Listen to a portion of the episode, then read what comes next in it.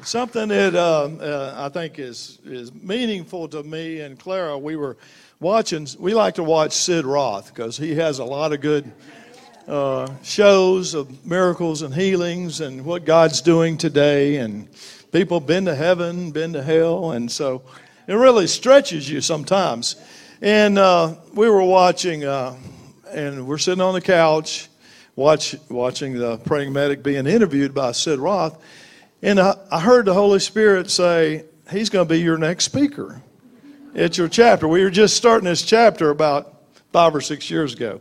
And I'm like, you know how you argue with the Lord and you're like, I said, Lord, you know, we got a little baby chapter. We just started. We don't have any money in the bank. And, uh, and this guy probably lives in Detroit, Michigan or Miami, Florida. We don't have the money to bring him up. And I didn't know how, back then, he was anonymous. He, he, nobody knew his name. And so, because he was still working in the, med, in the uh, paramedic. And so uh, I'm like, well, how do you get a hold of him? And so um, uh, I thought, well, he does have a Facebook page. So I sent him a messenger.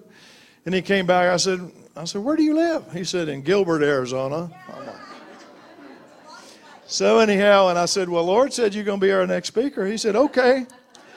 So anyhow, he spoke. He spoke in our chapter. This is probably four or five, six times, and uh, and we always, you know, have a have a good meeting and see people emotion, emotionally be healed or physically be healed, and and uh, he he's got you know cutting edge things going on in the spirit realm, and uh, so all of us have benefited by his ministry. So anyhow, Dave, we want to Dave Hayes, we want to welcome you to another meeting.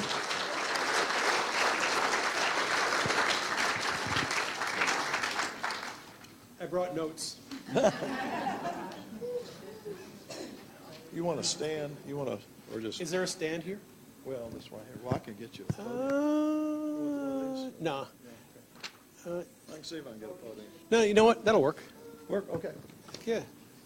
Adapt, improvise, and overcome, right?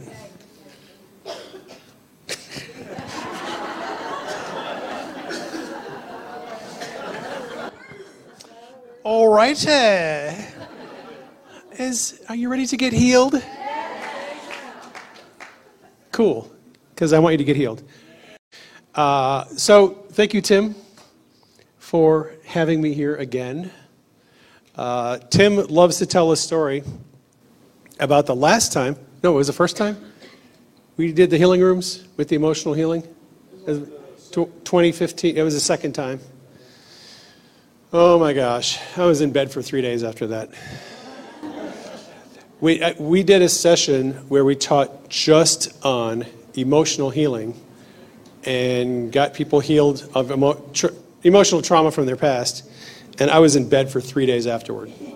Uh, it took so much out of me just doing the healing for other people. And I'm not the one that does the healing, Jesus is. Tim loves telling that story, and I'm like, you don't know how much that like wrecked my life for a few days. And that particular incident back in 2015 or 2016, whatever it was, taught me something important about the ministry of healing. And the Lord had been speaking to me on this issue for a long time, and that is that it is um, it's more efficient to teach people how to heal than to be the man on the platform who has to pray for 300 people to be healed. And today I'm going to teach you how to heal. If you listen to what I tell you today, and if you practice the things that you're going to learn, you will work miracles. All right, but first we're going to lay a foundation.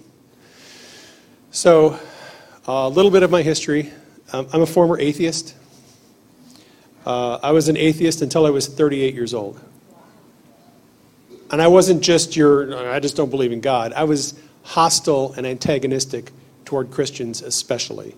I hated them and I mocked them. And then God got a hold of me. And my life has never been the same since then. Uh, in 2008, I was working as a paramedic, and I had a dream one night where I met God, and He said, I want you to pray for your patients. I'm going to show you what's wrong with them, and when you pray for them, I'll heal them. I did not believe in healing and miracles at that time.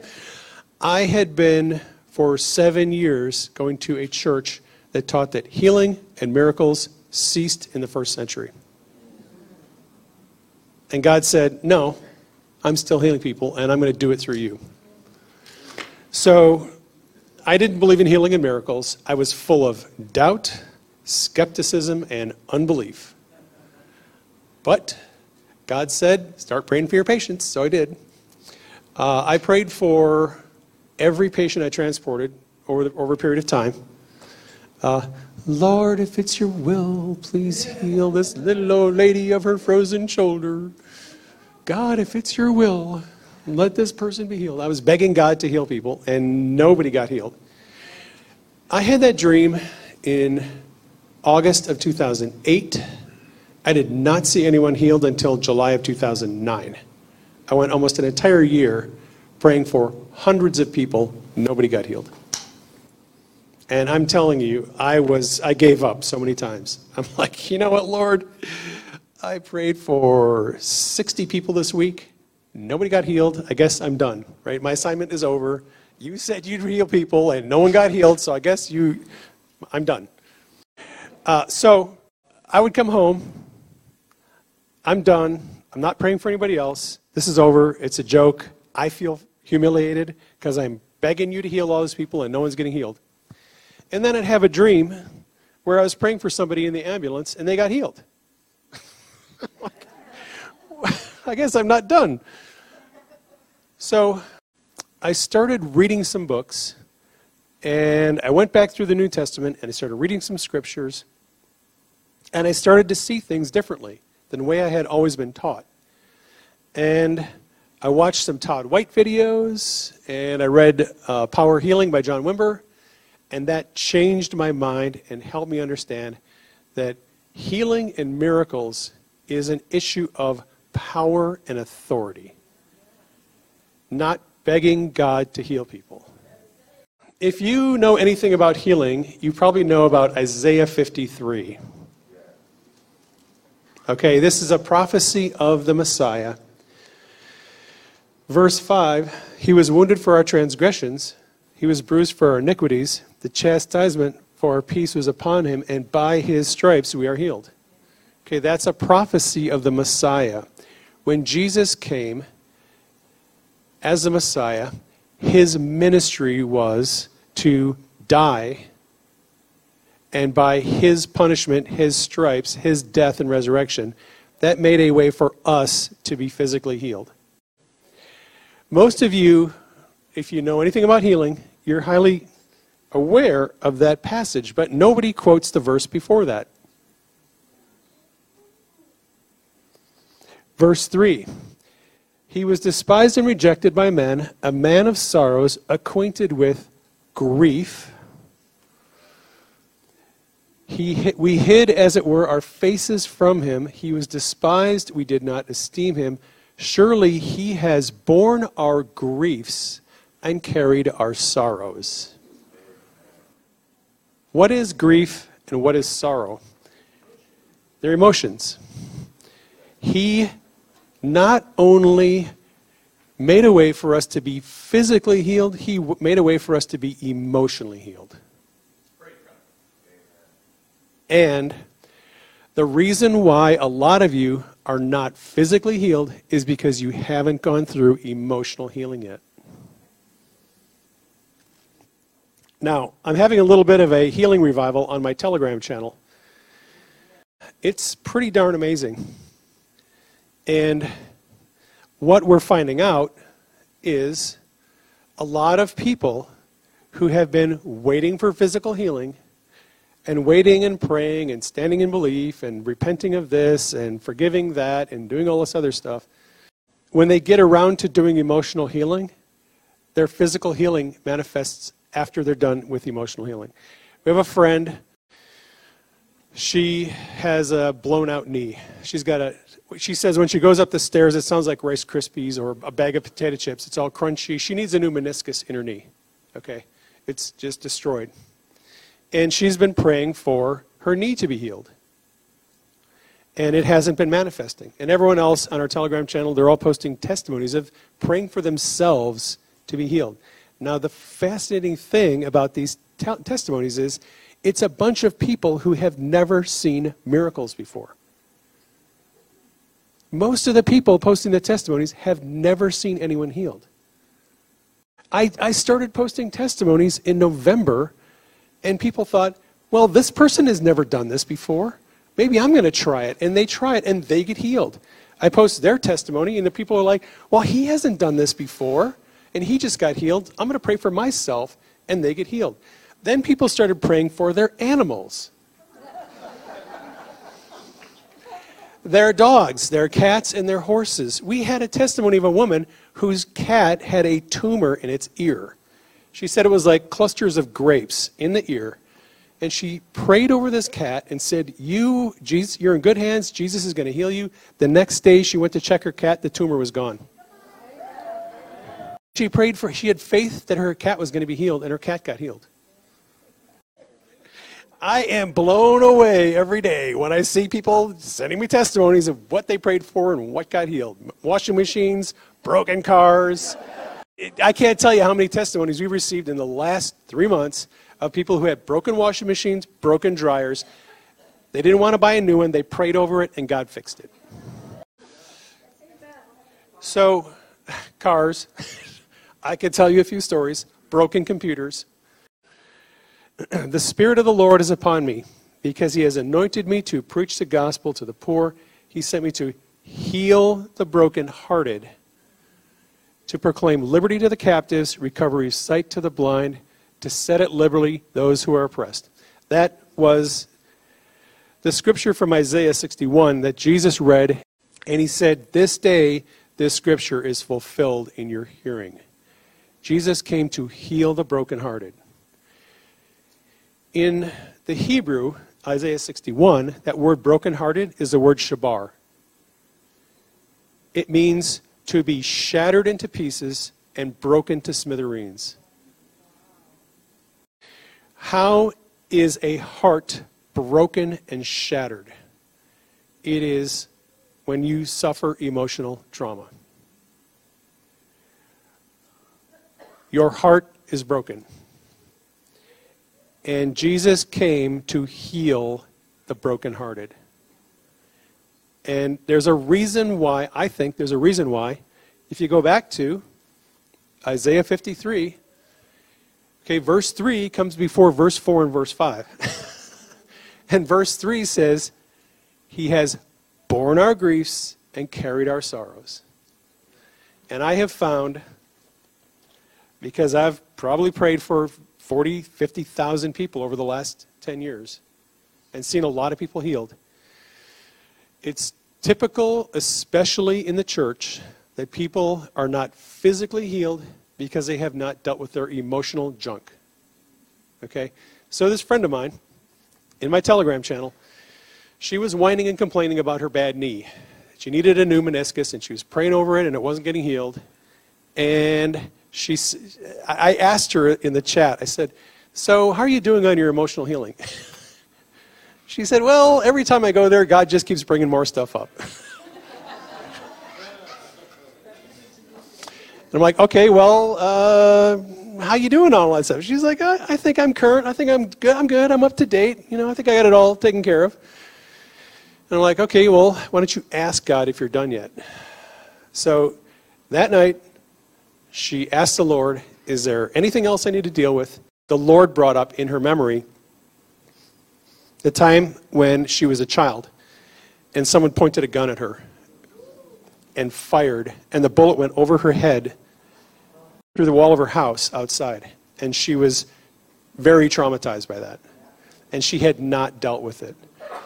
So she asked God, Do I have anything yet to deal with? He brought up that issue from her childhood She said, Okay, here's what I'm feeling. She gave, she identified the emotion, she gave it to Jesus. He healed the wound, wound in her soul. And then she climbed into a nice warm bath. And she prayed over her knee, and it was healed.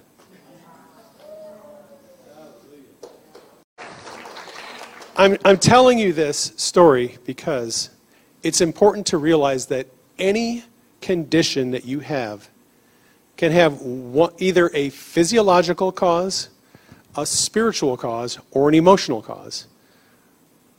You have degenerative disc disease in your neck. You have herniated discs, you've got a frozen shoulder, you've got whatever you've got. It can have a spiritual cause. It is not necessarily physiologic. I know that's hard to believe, but it's true. We had a woman, one of the very first testimonies I posted on Telegram back in December, a woman had an anal fistula.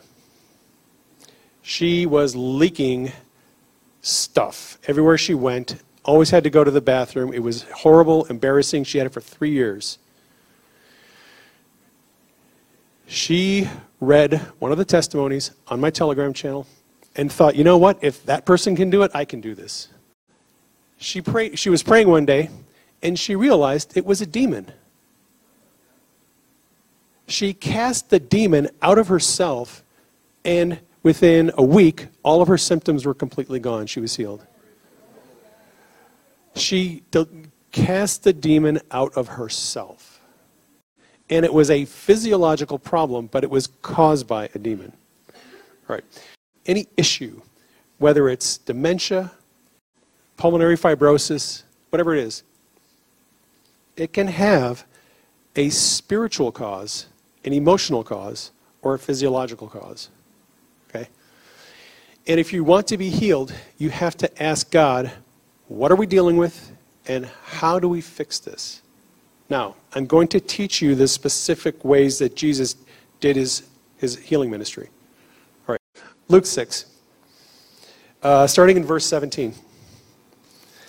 And he, Jesus, came down with the disciples from the mountain, stood on a level place, and a great multitude of people from Judea and Jerusalem and the seacoast of Tyre and Sidon came to hear him to be healed of their diseases, as well as those who were tormented with unclean spirits. And they were healed. And the whole multitude sought to touch him for power went out of him and healed them all. All. You know what I looked up in the Greek New Testament? You know what the word all means? All. Yeah. Let's go to Matthew chapter 8, verses 14 and 15. Jesus comes to the house of Peter. Peter's mother in law is there. She has a fever. He saw Peter's mother in law lying sick with a fever. So he touched her hand, and the fever left, and she arose and served them. Okay. When the woman with the flow of blood for 12 years walked up behind Jesus, he was on his way to the house of Jairus. Jairus' daughter was sick. Jesus was going to go to there to heal her. The woman snuck up behind Jesus and said, If I touch the hem of his garment, I will be healed. Jesus turned to the disciples and said, Who touched me? And they're like, Lord, everyone's touching you.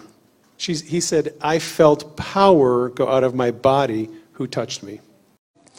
Most leaders will not teach you the difference between power and authority.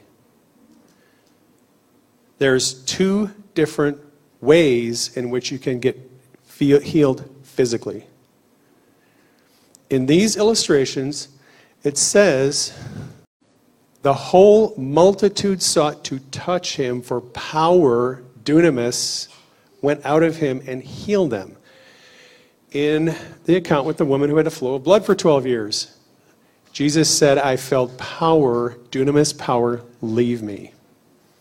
When he touched the hand of Peter's mother in law, he touched her hand and she was healed. He released power. Okay. Power is energy. Dunamis power. The word dunamis, Greek word dunamis, is the root word for dynamite. It's energy. It is the power of God that created the earth, created the universe. God released power and that power created the universe. When somebody needs a creative miracle, miracle, you release power. If they need a new eye, a new meniscus, new cartilage, we release power and it works a creative miracle. It is different from healing. What is this power? All right, let's go to Luke 9, verses 1 and 2. Then Jesus called the 12 disciples together and gave them power and authority over demons and to cure diseases. He gave them two things. He gave his disciples power and authority. And what did he tell them to do? Parallel passage in Matthew 10. As you go, preach, saying, The kingdom of heaven is at hand. Heal the sick, cleanse the lepers, raise the dead, cast out demons, freely receive, freely give. All right, after Jesus went through Israel and demonstrated healing and deliverance and miracles and raising the dead, he then told his disciples, You're my disciples. You watch me do this. Now it's your turn. Go do it. And he gave them power and authority to do it. So we don't need to beg God for healing. He gave us the power and authority to do it. We just need to learn how to release the power and exercise authority. Power is the power of the Holy Spirit. When you are born again, born of the Spirit, the power, the Spirit of God comes to live inside of you. You have the Holy Spirit living in you. You are a reservoir of the power of God. You need to let it out, release it into the community, into people who need healing, to work miracles. Power works miracles. Jesus said, Luke 24, Behold, I send the promise of the Father upon you. Tarry in the city of Jerusalem until you are endued with power from on high. What was he talking about? on the day of Pentecost, they were in the upper room, and the Holy Spirit fell on them and filled them with the Spirit. They spoke in tongues, and they received the Holy Spirit. That's the power he was talking about. We all have that same power living in us right now. That is power for miracles. Now we're going to talk about healing, which is a different ministry. He gave them power and authority. Okay? Healing and miracles and demons. Authority is used to cast out demons. What did Jesus, Jesus do with the man from Gadara who had the demon called Legion? He commanded it to leave. Whenever Jesus was doing deliverance, getting rid of evil spirits, he commanded the demons to leave. That's an exercise of authority. It's different from power. Now, Let's go back to Matthew chapter 8. When Jesus had entered Capernaum, a centurion came to him and said, Lord, my servant is lying at home paralyzed and dreadfully tormented. And Jesus said, I'll come and heal him. And the centurion said, No, Lord, you don't have to. I'm not worthy you should come under my roof. Only speak a word, and my servant will be healed. For I am also a man under authority. I say to this man, Come, and he comes. I say to this man, Go, and he goes. Only say a word, and my servant will be healed. Jesus said, I have not seen such great faith in all of Israel. Be it unto you according to you as you have believed. And from the servant was healed at that very hour. Authority, not power, authority. Jesus spoke a word, and the servant was healed. Authority is a different operation. You don't release authority, you exercise it. If you're a supervisor at, at your job you have authority over the people that are un- beneath you. You tell them to do this, you tell them to do that, they follow your instructions. That's an exercise of authority. You're giving out commands. I need you to go there, work with these people, and do this. It's a command. Right? That's authority. When you command an evil spirit to leave somebody, you're exercising authority.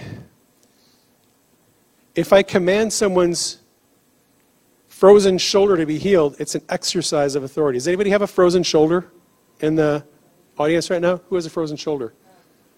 Come up here. Uh, I may have a little bit of inside information. We, we talked. We, we talked before we came in here. She has a frozen shoulder. So we're just going to do a demonstration. Yeah. Hi. I've been on the full gospel like this. I've been on the full gospel Zoom sessions during COVID, and I had a broken arm, and everyone watched my broken arm, which has been healed. I now have a frozen shoulder as a result of the broken arm. So a lot of people know. Uh, can you raise your arm up? About that high? Is there any pain? Pain right there. Okay. So, again, any issue could be a matter of physiological, emotional, or spiritual. I don't know which one it is until I ask the Lord. okay. This is where Jesus said the Son can do nothing but what he sees the Father doing. Okay, why did Jesus use three different methods to heal three different blind men? Because the Father showed him with this guy, I want you to make mud, put it in his eye. with this guy, I want you to do this. With this person, do that.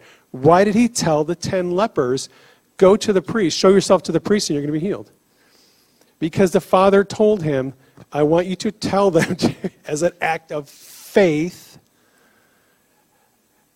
exercise faith, do what I tell you, and you'll be healed. They went and they were healed. If they would have gone to Starbucks and got coffee, they wouldn't have been healed because that wasn't what he told them to do. There is a prescribed way that God wants to heal us, and we have to follow the prescribed way, not our little script that we have, his prescribed method. Healing is a process. He has a prescribed process. When we follow his process, we'll be healed. My friend got healed of her knee issue because God's prescribed process was you need to be healed of this emotional wound from your past. When you do that, when you submit yourself to the process, you're going to be healed. She submitted herself to the process and she was healed. Okay, now I don't know if her frozen shoulder is physiological, emotional, or spiritual? I don't know. Unless I ask.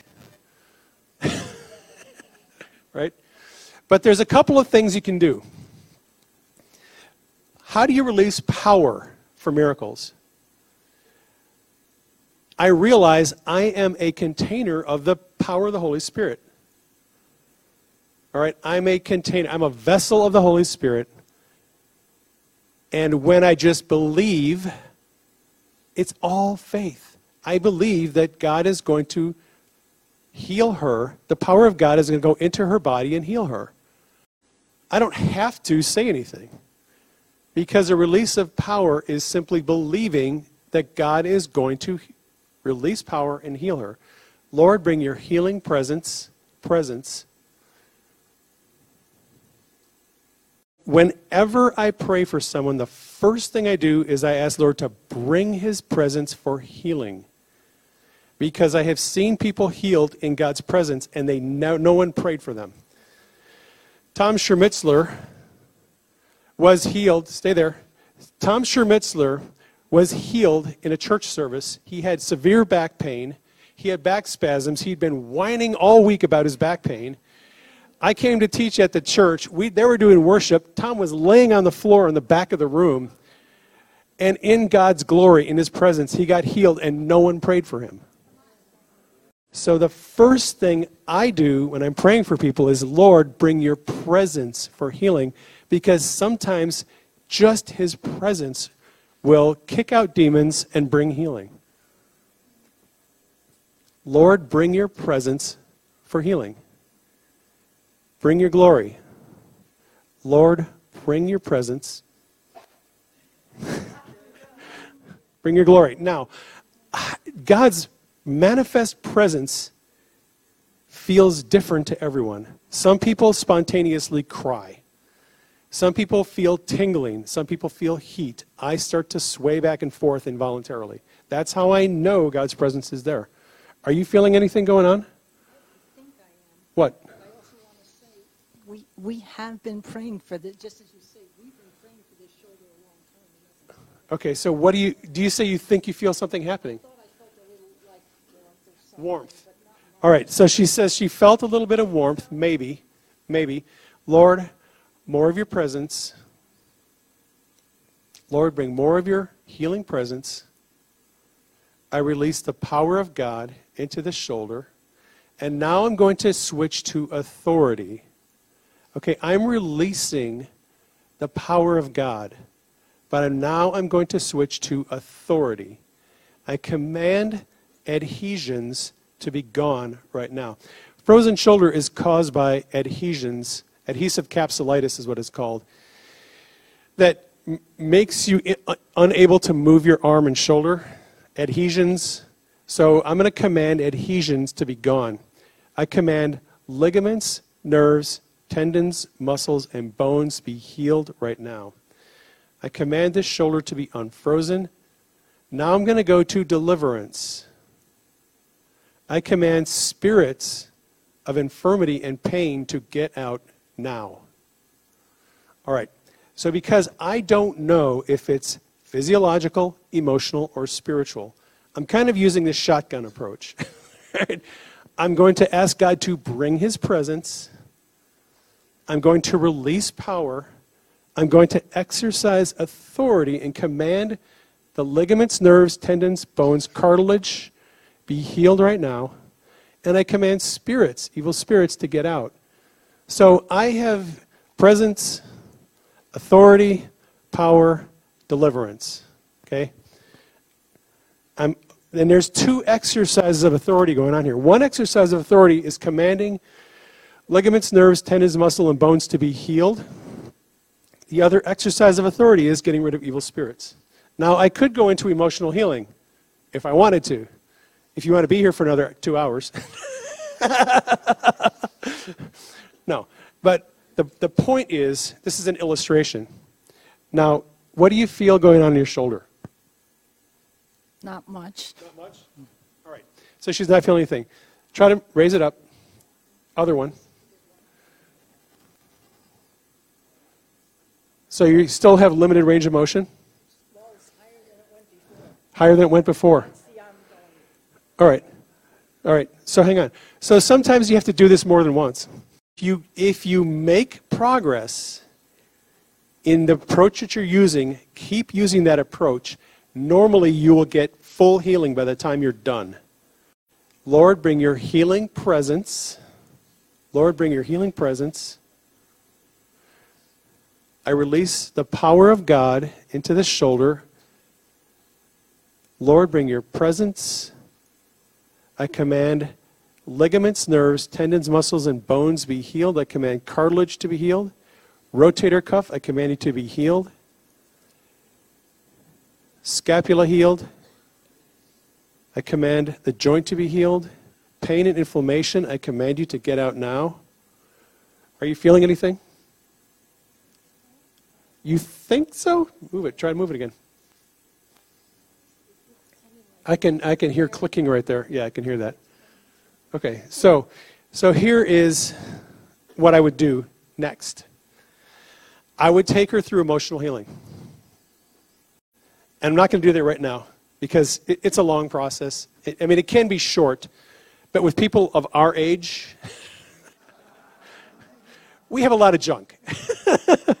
we tend to have a lot of junk, and doing emotional healing can be a process. I was working with somebody out in the hall, at, like at 7 o'clock before everybody else got here, and I was walking her through the emotional healing process. And she actually got healed of a bunch of stuff from her childhood. If I was going to continue doing prayer ministry for her, I would next go to emotional healing. And there's other things. I'm going to talk about those in a minute. So you can, you can have a seat. Thank you. I think the list of, that I have of things that have to be dealt with, potential things that have to be dealt with, in healing is probably 15 or 16 different dynamics. There's generational issues. I haven't even talked about that yet. Uh, my wife has gluten intolerance. In a dream, the Lord told me that she needs her DNA healed. oh, that's easy. I heal people's DNA all the time. There's a myriad of things that, that could potentially need to be addressed in the healing dynamic. There's generational issues, there is uh, unforgiveness. I was healed of neck pain when I forgave somebody that I was angry at. Okay? Sometimes unforgiveness blocks healing. So, this is what Paul was talking about in Ephesians 4, verses 25 and 26, when he said, Do not let the sun go down on your anger, do not give the devil a foothold. What he was telling us is anger and other negative emotions and unforgiveness is a foothold, an opportunity for the devil to afflict us. And actually, evil spirits will attach to you and cause you sickness and affliction if you don't deal with the anger and the emotions and forgiveness. And I will tell you, a lot of people have difficulty with forgiveness, but after you do the emotional healing, forgiving the person is easy because that raw hateful re- resentment, the negative emotion isn't there anymore. You can then forgive the person easily because you're, when you think of what they did to you, what they said to you, how they betrayed you, that, that emotion is not there. Jesus heals that, and then forgiving is easy. So I, I, I recommend for most people, if you have received prayer and you have not been healed, strongly suggest emotional healing. Let the Lord heal the wounds in your soul. And a lot of times, what I find out is when someone who submits to the emotional healing process, the demons that they have will self deport because they have no place of attachment. Because evil spirits will afflict you with sickness and pain. And when you go through the emotional healing, you heal the wounds that they're attaching to. I kind of, um, well, you know what? Let me just read this real quick. So we're talking about deliverance. Let's look at what Jesus said about deliverance in Luke 11. So in Luke chapter 11, there's a record where Jesus was casting out a demon from someone, and the religious leaders said, Oh, he casts out demons by the power of Beelzebub. And Jesus said, Oh, really? Well, if I cast out demons by the power of Satan, then by whose authority do your sons cast them out? because they were doing deliverance. Jesus said to them, If I cast out demons with the finger of God, surely the kingdom of God has come upon you. Now, in verse 22, he illustrates a principle. When a strong man, fully armed, guards his own palace, his goods are in peace. But when a stronger man comes and overpowers him, he takes from his, his armor in which he trusted and divides his spoils. That's an illustration. What is he talking about? Well, this is in the context of deliverance. And he explains that illustration in the next verse. Verse 24 When an unclean spirit goes out of a man, he goes through the dry places, seeking rest. Finding none, he says, I will return to my house from which I came. And when he comes, he finds it swept and put in order. He goes out and takes with him seven more spirits more wicked than himself, and the state of that man is worse than the first state. So, what is he talking about here? He is talking about what happens to us when we kick out demons and don't deal with the reason that they're there. If you are being afflicted by a demon that is causing pain or sickness, there's a reason why it's there. He uses the analogy of a house. So if we think of our, house, our, our, our soul as a house, emotional trauma is like a junk pile in your backyard. All of your emotional junk from your past, you don't deal with it, you just throw it in the backyard so you don't see it anymore. I don't want to see that, I'm just going to throw that in a pile in the backyard. And then you get hurt, betrayed, wounded, again, offended, angry, and you take that junk and you throw it in the backyard And all this time, you have a colony of rats that are living in your backyard, feeding on all the junk in your ba- junk pile. Someone comes along and says, Hey, let me cast that demon out of you. And you, they go out in your backyard and they scream and holler, and all the rats leave, and then they leave, and then the rats return because the junk pile hasn't been dealt with. If you deal with the junk from your past, Jesus will clean up all that stuff, remove it from the backyard, and the rats won't return. And that's essentially what he's teaching here. He's like, look, you can cast out demons, but if you don't deal with the reason they're there, they're going to come back, and your migraine headache is now going to return. And next, that spirit that's causing it is going to bring a spirit that's going to give you uh, Lyme disease or pulmonary fibrosis or Crohn's disease, irritable bowel syndrome. And you're going to have all these spirits attacking you. Now you're going to have degenerative disc disease. Then you're going to have a bad hip. Then you're going to have bad eyesight. And all, most of us in this room have multiple things we want to be healed of. And it just seems like as we get older, more and more things are adding, and we're getting more afflictions, more sickness, more pains. And Jesus explains right here why it's happening. We got to deal with the junk. All right? And the illustration of my friend who dealt with the junk from her childhood, where someone pointed a gun at her and fired it, she dealt with that, and her knee was healed that night. That's the, that's the point I'm trying to make. If you will deal with the emotional trauma from your past, it takes away the ability for those demons to afflict you. And, and a lot of times you're going to be spontaneously healed doing it. You don't even have to command the demons to leave. This one woman I was talking to out in the lobby, we were doing emotional healing, and we got to the one issue, the big issue that she had not dealt with. She gave the emotion to Jesus, and she's like, Whoa, something just happened. I'm like, Yeah, a demon just left you. because if you deal with the issues that are allowing the demons to be there, they will self deport. If they don't, you can very easily command them to leave, and now they're not going to come back. That's another thing. A lot of people will go to a meeting, get prayer, be healed, and two hours later the pain comes back. Oh, I thought I was healed of high blood pressure. My blood pressure was great for two months, and then it came back. I thought I was healed of insomnia. I slept great for six months, and then it came back.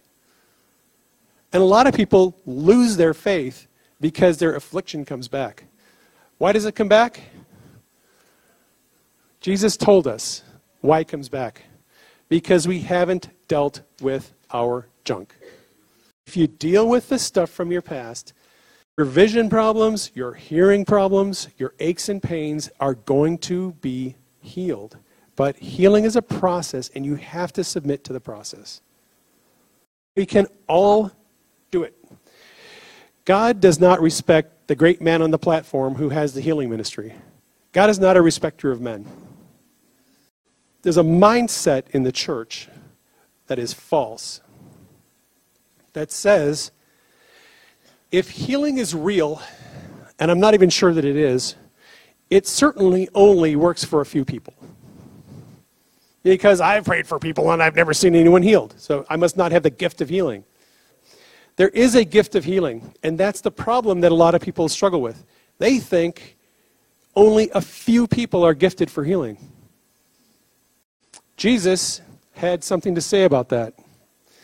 He said, Most assuredly, I say to you, he who believes in me, the works that I do, he will also do, and greater works than these will he do, because I go to my Father. Jesus said, If you believe in him, you are going to do the works that he did. Not the anointed man on the platform, you, every believer. And by the way, when Jesus gave his commission to the disciples, he didn't say, well, we're not going to heal dementia because God's, you know, not really into that thing. And we're not going to heal people who have multiple sclerosis because God's working out a plan in their life. He's got a redemptive purpose for their suffering. It says that he went to villages and they were all healed of every disease. There were no exceptions. Jesus never turned anyone away who needed healing. He never told someone, God has a purpose for this. I'm sorry you can't be healed. He has never said that. Everyone who came to him for healing was healed.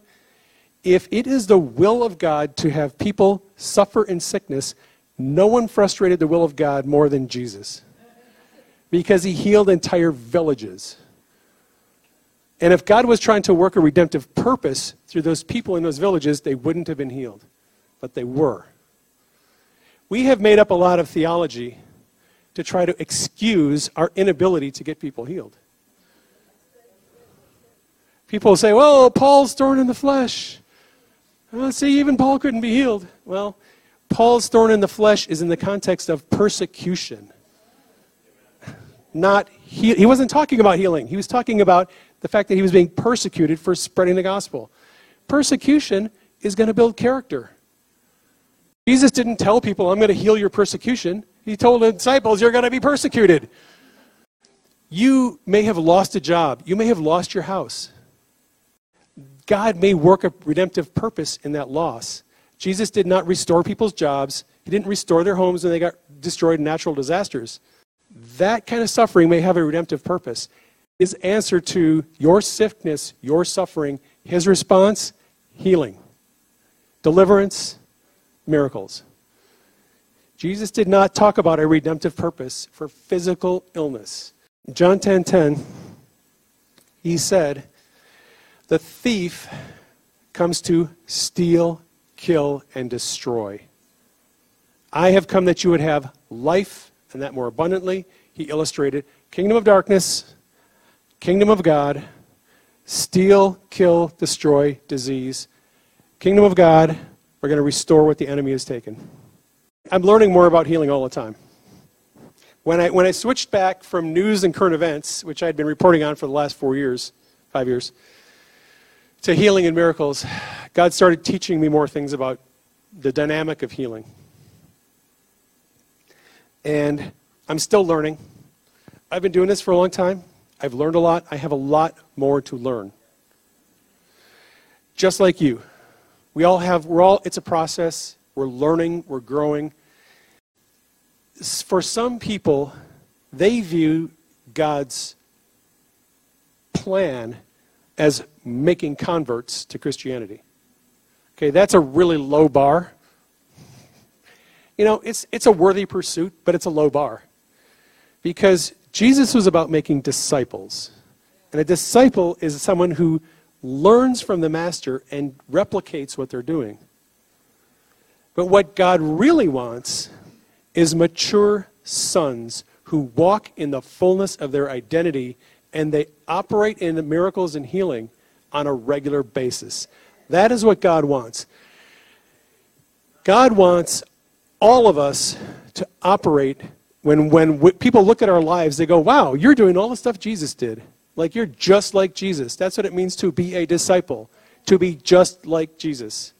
He wants to make us all like Jesus.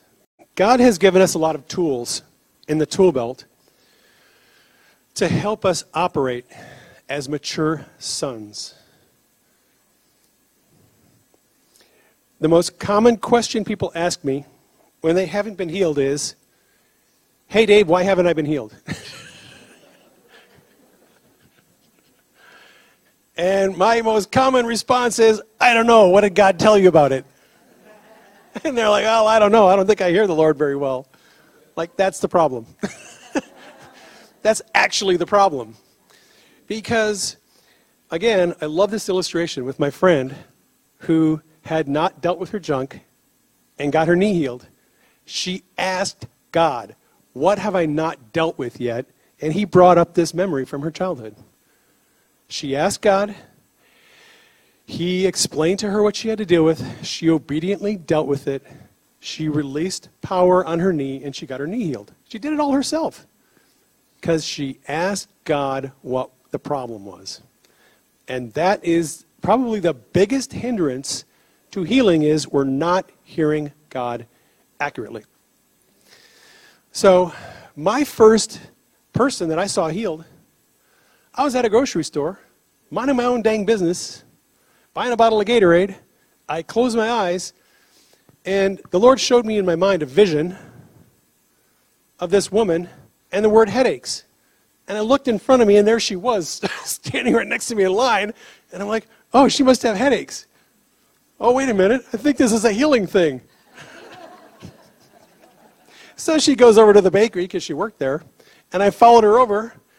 And I said, excuse me, do you have headaches? And she's like, who are you? and I said, I guess I'm the guy that God sent to heal you. And she starts bawling. And I'm like, can I pray for you? She's like, yeah, go ahead. She's bawling. I put my hand up on her head and I said, I command headaches to leave. She had a headache at the time. She was over there buying Advil because she had woke up with another headache. She had migraines. And that morning, she was whining to God, saying, Lord, when are you going to send somebody to heal my headaches?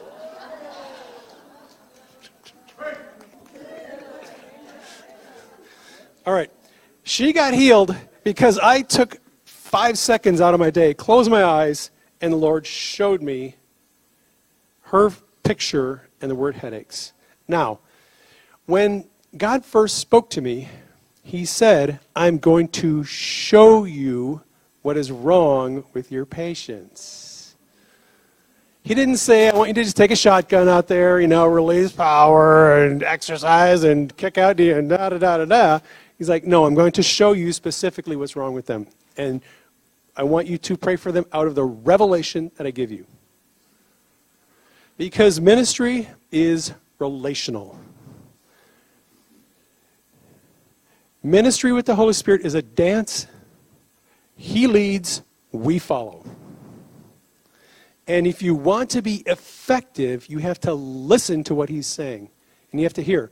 And I had never seen a vision prior to God showing me this in this dream, he said, I'm going to show you what's wrong with your patients. And I went, I'm like, what is, show me? What do you mean? How are you going to show me what's wrong with people? I had to take about a three month break that winter, winter of 2008, sat in the back of the ambulance, laid down on the bench seat, hour after hour after hour, week after week, month after month, developing my ability to see in the Spirit. Because I could not see what God was showing me. I'd never had a vision. I didn't even know what that meant. I had to go through training to, so that I could see in my mind the images that God wanted to show me.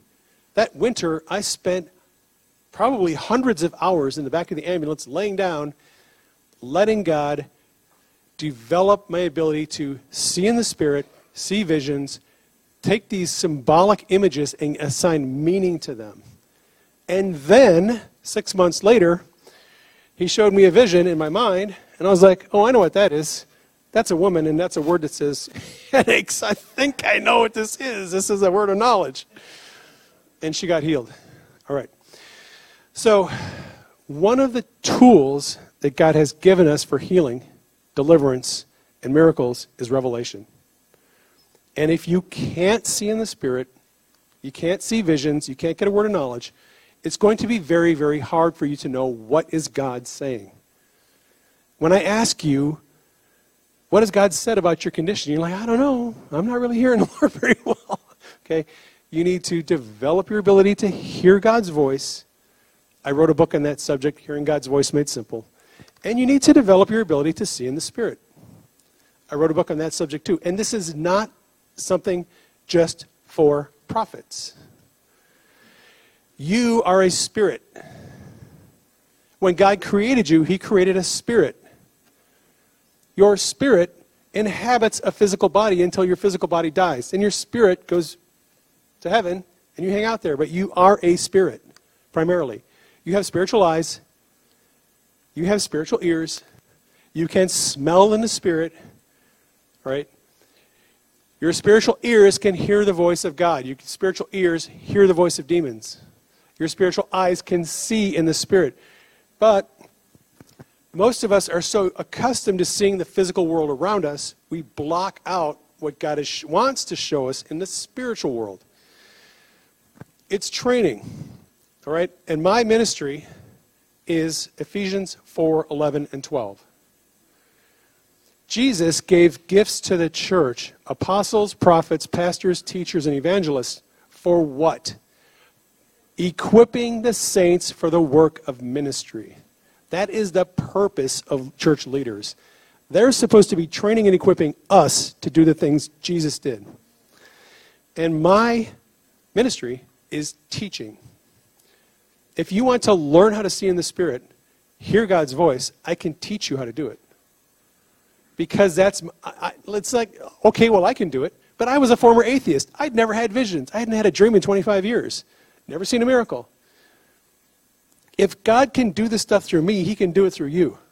I had more unbelief than anyone you can ever imagine. when God said you're going to heal people, I was like, you are crazy. You are smoking crack. you're not even healing people, God. Peter, rise, kill, and eat. Not so, Lord. that was me. Lord, I mean, really? I'm gonna do this? Okay. Uh, if if God can if God can take rebellious, hard-willed, stubborn people full of unbelief and doubt, and He can do miracles through them, He can do it through you. It takes a little bit of training. It takes practice. If you've bought one of my books on healing or seeing in the Spirit or hearing God's voice, there's exercises in the books. Um, deplorable Granny, if you're watching this, deplorable Granny, I love her. She left a comment in the Telegram chat the other day. She said, Dave, I just love you so much. I want to support you. I bought all of your books. I haven't read any of them, but I bought them all. I was like, well, uh, thank you. now start reading them. and then put into practice the things that are in the books.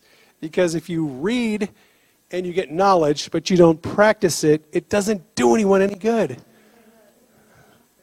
I don't want people buying my books to support me financially. I want them to buy the books so they can be trained and equipped to do the things that Jesus is doing. That's the purpose of it. All the videos and the articles and everything I put out there. It is to train and equip you to do the things that Jesus is doing. He wants you to walk like he did, and you can. But, but it takes practice. You're not going to you're not going to raise the dead overnight.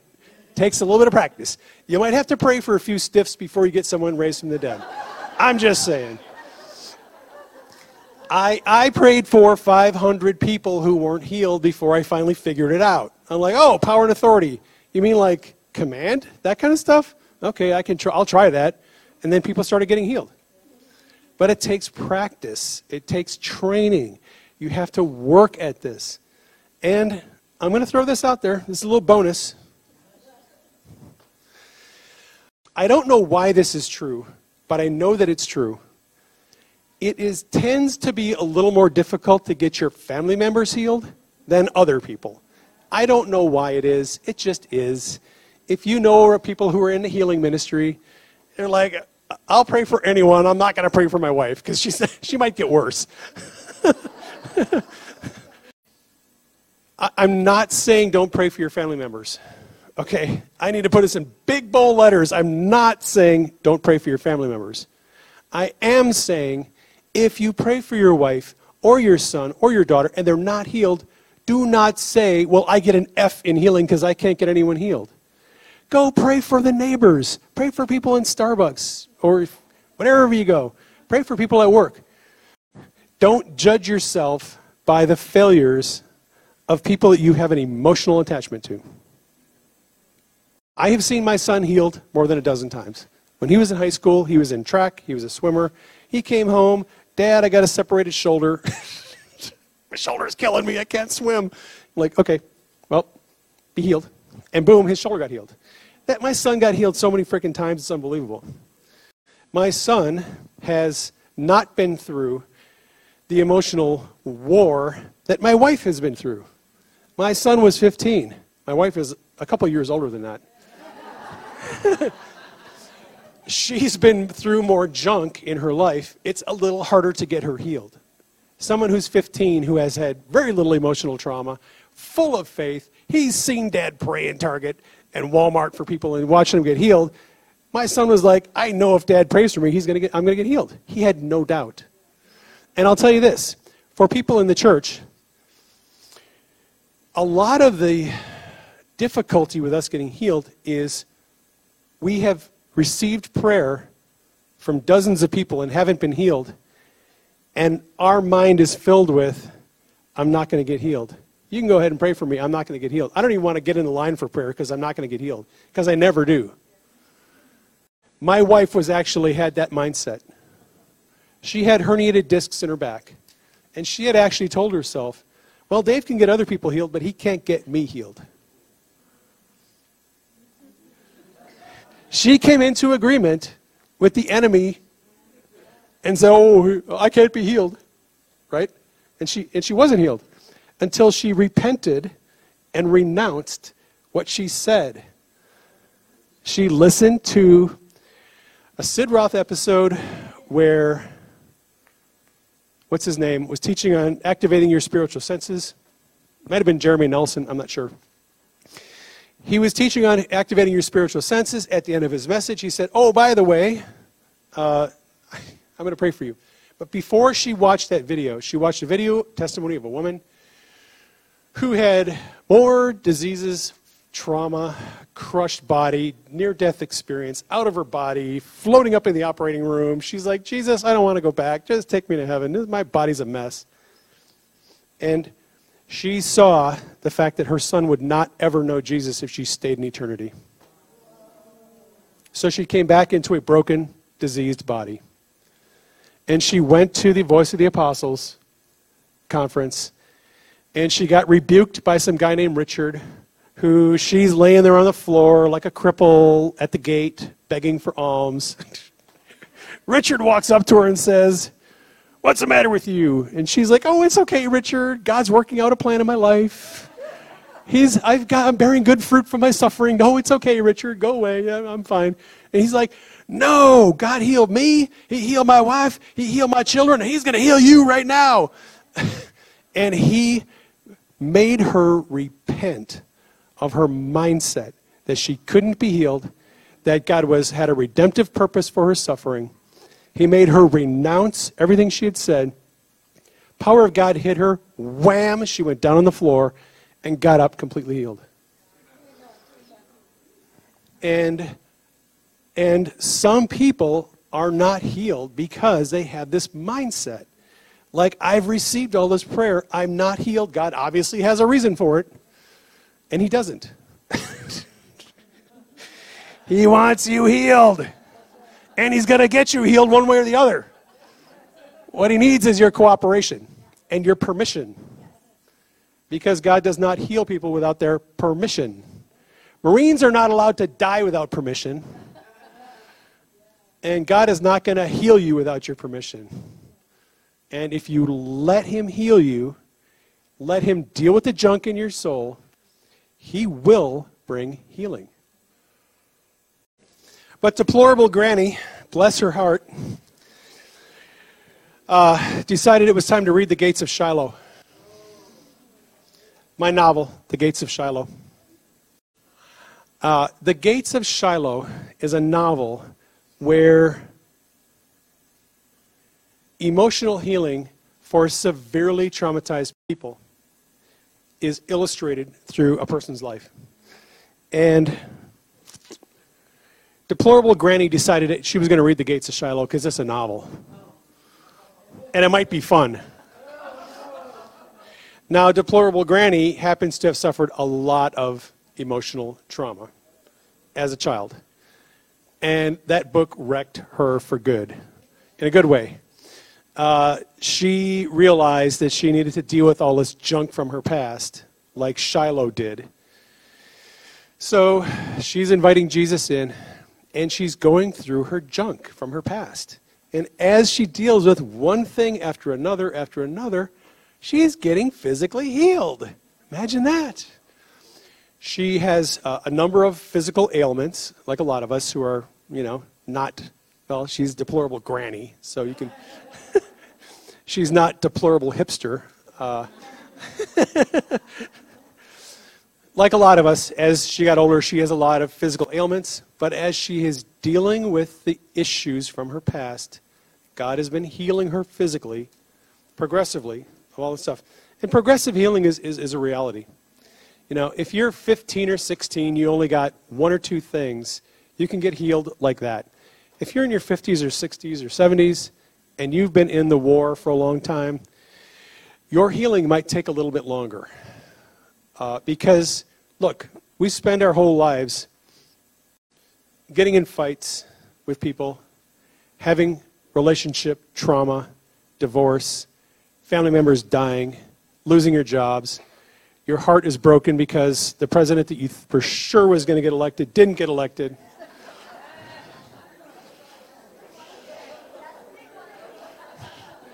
That has caused a lot of emotional trauma. I'll tell you what else has caused a lot of emotional trauma is COVID. Because most of us have friends and family members who ended up in the ICU. A lot of them didn't make it.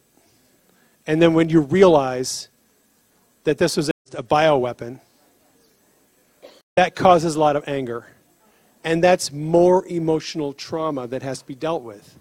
In this last two or three years, uh, people have been severely traumatized by the news. Look, I stopped watching the news in November because a spirit of fear was trying to make its way into my life through all this, the COVID and the vaccine stuff. Every time I watched a broadcast about COVID, the vaccines, I could feel this spirit of fear trying to get on me. And I was like, no, go away. I don't want you. So I, I stopped watching news broadcasts. And the Lord's like, this is the funniest thing how he did this. In November, I did a Supernatural Saturday on everything you want to know about healing and miracles. Because my September broadcast got blown up. I, it, it, I couldn't po- post it, it was a mess. So I was like, okay, I owe you guys another video. I'm going to teach you all about healing and miracles. It was a great video, and that spurred people to start praying for themselves to be healed. And the Lord was like, I want you to focus on this and don't worry about COVID and the vaccines and the news. Just pay, just shut it off. Just focus on this for now. And the Lord showed me, He's like, Go to the Sermon on the Mount. Like, okay. Seek first the kingdom of God. Now, what was he saying before that? Okay, blessed are the peacemakers, blessed are the meek. And he said, Seek first the kingdom of God, and all these things will be given to you. If you do what? Seek first the kingdom of God. Prioritize first in your life God's kingdom. And I was like, oh, I've been prioritizing the news. I've not been prioritizing God's kingdom. Hey, guess what? I didn't have any peace. I was, fu- I was like anxious, fearful, like, okay, maybe I'm going to seek God's kingdom first. And as soon as I did, boom, my attitude changed. I have had so much peace over the last four months because I have prioritized God's kingdom and I'm teaching people about healing and miracles and deliverance, and I am sleeping like a baby at night. And here's my testimony. For the last 10 years, I have had a really horrible sleep pattern. Uh, I'm grateful that God gives me dreams, but holy crap, if you have a dream at 3 o'clock in the morning, and you start processing that dream, you can't get back to sleep. So a lot of nights I only have four or five hours of sleep, sometimes three hours of sleep, because I'll have a dream and I won't be able to get back to sleep.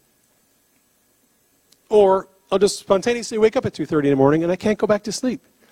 So my for 10 years my sleep pattern has been terrible.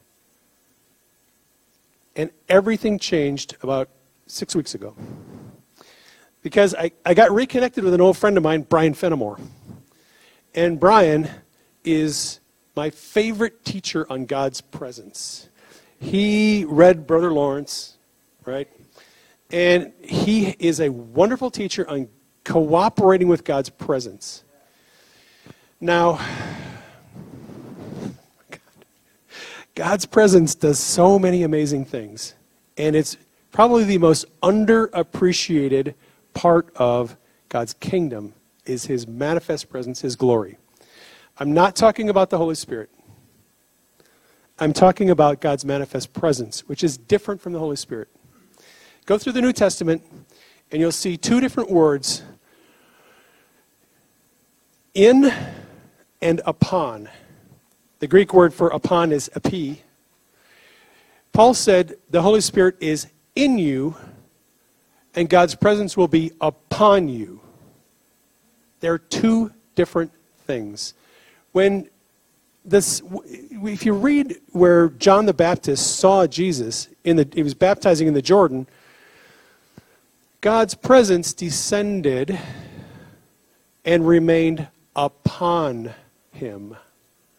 Not in him, upon him. When Ezekiel and Isaiah saw the glory of the Lord in the Old Testament temple, they saw God's manifest presence like a cloud leaving and going from the temple. When I ask God to bring his presence, his manifest presence, it does something. God's presence, his glory, manifests in different ways. And if you're going to do ministry, if you're going to do healing, deliverance, miracles, word of knowledge, prophecy, you need to learn how to cooperate with God's presence. Now, I was thinking about the ways in which God's presence manifests. If I have somebody who needs physical healing, I'll ask God to bring his, heal, his presence for healing.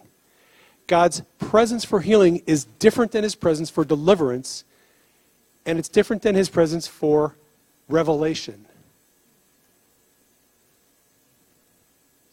If you want to give somebody a prophetic word, you should ask God to bring his presence for revelation. Because his presence for revelation is going to bring revelation. You're going to see visions. God's going to speak to you. He's going to reveal things to you that you can then declare to other people. His presence for revelation is different than his presence for healing or deliverance. If you're doing deliverance, you want God to bring his presence for deliverance. It'll break yokes of bondage. It will destroy demonic strongholds. If you need miracles, you want to ask God to bring his presence for miracles. You want to be specific. And here's how this works out. I had been uh, dealing with this horrible sleep pattern forever. Denise has had insomnia. And I thought, okay, I'm going to try something new. At night, I'm in bed, and I say, Lord, bring your presence for peace. Because I wanted my mind to shut down and stay shut down the whole night. I didn't want to be processing junk, okay? So I said, Lord, bring your presence for peace into our house and let us sleep tonight. And that night, I slept through the whole night. I was glued to the mattress in the morning. I was like, what was that? And then I did it again the next night. And I was like, Lord, bring your presence for peace. And I slept through the whole night. I was glued to the mattress in the morning. It's 7:30, sun's up, and I'm like, Denise is like, "Are you going to get up?" I'm like, "What is going on?" Like, I can't. I would normally be up 4:30, 5 o'clock before the sun up. And I was like, something has changed. God's presence is doing something. So, ever since then, for the last six, seven weeks, I've been asking God to bring his presence for rest and peace every night. And I am sleeping through every night. Even when I have dreams, yes, even when I have dreams, I will dream, I'll wake up, I'll write the dream down, and boom, I am back out. I'm out like my mind isn't processing. I just write the dream down, and then God turns the propofol back on, and I'm like, uh, out. It's like Holy Spirit anesthesia. It's the craziest thing. So then I thought, okay, Lord, bring your presence for revelation. First time I did that, I had dreams all night long. And I, and I woke up in the morning feeling refreshed. Like I didn't feel the normal, like if I have five or six dreams, I get no sleep and I feel terrible the next day. That next day, after having dreams all night long, I remembered the dreams and I slept like a baby. And Denise has been sleeping better too. She has she is going to sleep much faster and she's sleeping through the night a lot more. Again, sometimes I'll get up at 6 and she's still sedated. and I'm like, all right, she's in post anesthesia. She'll come around whenever she comes around. If you suffer from insomnia, I would strongly recommend this approach. And I'm adding a couple of things to it. In the evening, I, in addition to asking God to bring his presence for peace or revelation if you want dreams, I'm also commanding spirits of fear, anxiety, and worry to leave. So I command evil spirits to leave, and I ask God to bring his presence into the house. And I'm telling you, in the morning, I am literally glued to the mattress. I just like, I, I've never experienced this before. I, sun's up for two hours. Denise comes in, hey, Dave, we need coffee. You going to get up or not? I'm like, I don't know. I'm feeling pretty good here. it is, it has changed my life. I used to get up at 2, 2.30, 3 o'clock. Oh, you know, I'll read email. I'll work on a manuscript for a book. But I always was sort of feeling overworked because I was only sleeping four or five hours a night. And it has changed my life. And, and we're getting testimonies now on my Telegram channel of people who are going into work and asking God to bring His presence into their work and they're noticing a change in attitude of their coworkers. People who normally fight and argue and backstab are getting along as teammates, and there's that anger and resentment, it's gone. It's completely gone. People who work in retail will notice that customers who come in and normally have beefs and issues and complaints and all kinds of har- harassment issues, they come in and they're full of joy and love, and everything is just groovy because they're praying God to bring His presence into their workplace. I'm just, I, I'm getting all these testimonies every day on Telegram, and I'm just like blown away at what God is doing. Again, God wants us to manifest His kingdom. It's a manifestation of God's kingdom. His presence is a manifestation. All right, so when Paul talks about the gifts of the Spirit in 1 Corinthians, if you look at what he says carefully, the manifestation of the Holy Spirit, okay, the gifts, tongues, prophecy, healing, miracles. Healing and miracles are different, by the way. Healing is authority, miracles is power, the gifts of the Spirit, the manifestations, are for the church. Jesus' commission in Luke 9, he gave his disciples power and authority. That is for evangelism. There is a difference. when people say, I don't have the gift of healing, look at 1 Corinthians, only some people have the gift. Okay. The gifts of the Spirit, Paul said, are for the edification of the body of Christ. They're for use in the church. They're not the same as the purpose why Jesus gives us authority and power. That's for evangelism. Everyone can operate in that. And everyone can operate in any of the gifts of the Holy Spirit. If, if, the, manifest, if the gifts of the Spirit are actually manifestations, manifestations of God, they are the ways in which God reveals his character through us. That's a manifestation. You can all prophesy, Paul said. Not just one or two, you can all prophesy. We can all operate in every gift of the Spirit. We can all pro- operate in the gift of miracles, gift of healings, and the gift of faith. All right. Uh, the woman who cast out a demon of her anal demon, she called it, because she had an anal fistula. She operated in the gift of faith. She had no faith for deliverance prior to that moment. And when she wrote her testimony, she said, I felt this iron will of resolve just fill up inside of me, and I commanded this stupid demon to get out right now.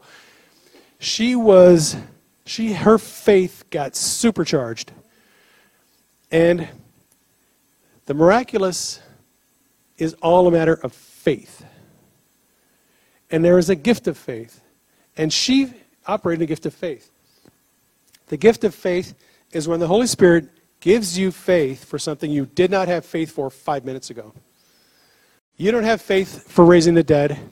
All of a sudden, you're confronted with a dead person, and this iron will of resolve fills you, and you're like, right now, in the name of Jesus, I command you to rise from the dead. And that person comes back to life.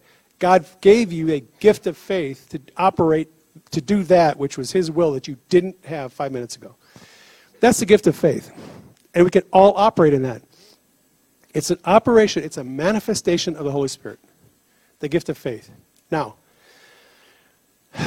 healing, miracles, prophecy, tongues is all all the gifts the Spirit and everything we do miraculously, everything we do in the kingdom is by faith. Faith is the currency of heaven. When I'm talking about faith, I'm talking about something specific.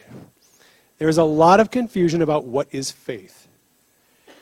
I can't tell you how many people have said to me, I have faith. I'm full of faith. I believe in God. I know Jesus is my Savior, but I can't get anybody healed.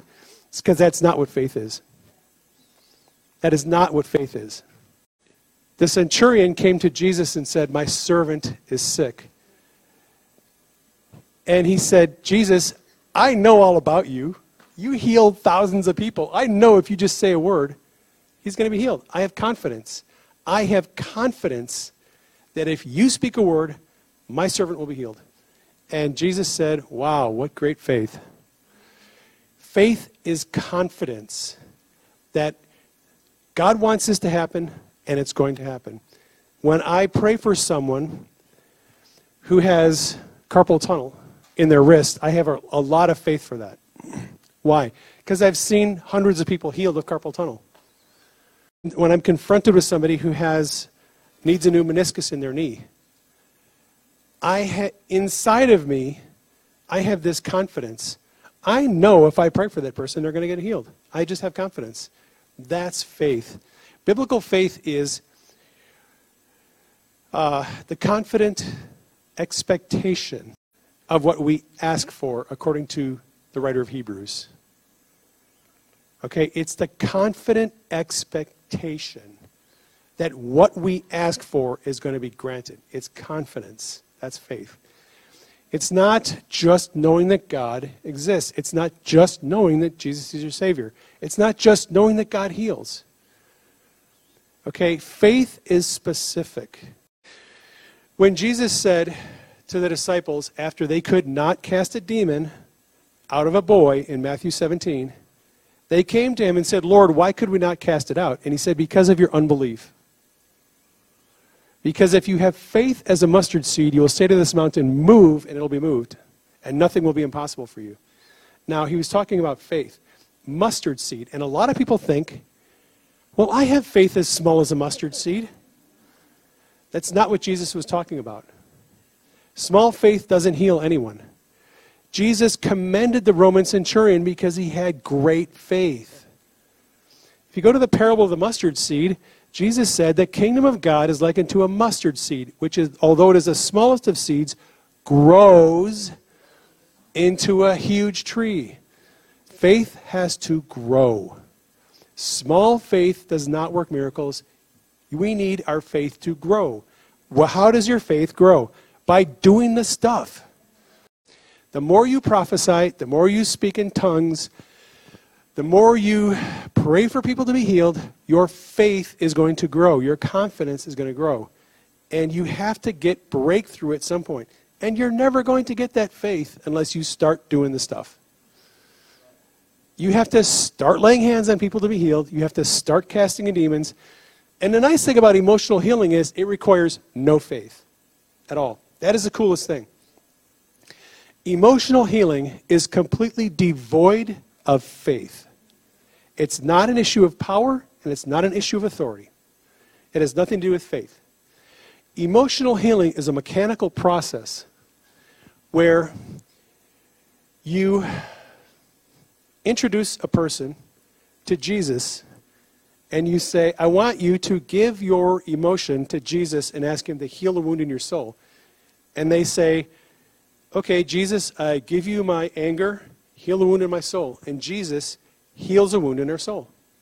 It has nothing to do with authority, nothing to do with faith, and it's not an issue of power. It's relationship. You're introducing them to Jesus, and He is doing everything. That's what I love about emotional healing. It doesn't, re- if I'm in a bad mood, if my faith isn't very good, it doesn't matter. Emotional healing always works because it's all Jesus doing it. But everything else we do is dependent on confidence that God is going to do what He said He would do. And if you're lacking in faith, God can give you a supercharger. Oh, Lord, help my unbelief. Okay, bam. you, he just supercharges your faith. You are full of uh, doubt and unbelief one minute. The next minute, you're, get out of here in the name of Jesus. I command you right now in the authority in the name of Jesus. And boom, that person's healed. Okay? That is the gift of faith.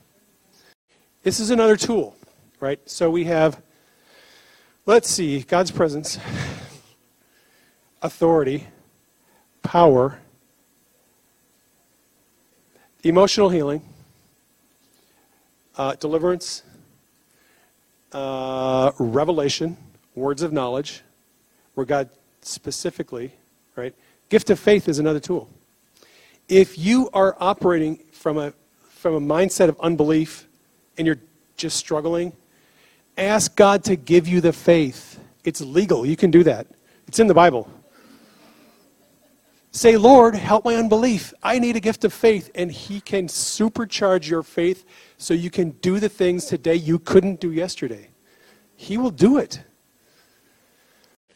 There's a lot of tools that God has given us to do healing, miracles, and deliverance. I'm just illustrating a few of them and how they work. But eventually, it's going to need to get around to us deciding we're going to do this stuff. We're going to lay hands on people, we're going to get them healed. We're going to submit to the healing process. We're going to let God heal our junk from our past. We're going to exercise authority. We're going to release power. We have to start doing it. And if you have not done it yet, I would strongly encourage you to take the information you've gotten today and start operating in it. Pray for people at work, pray for people at the gas station, right? I mean, Jesus said, whatever city you visit, heal the sick that are there and tell them the kingdom of God has come. It's pretty simple. Like, just go pray for people and say, oh, hey, want to see the kingdom of God? Check this out. Boom, you're going to get healed.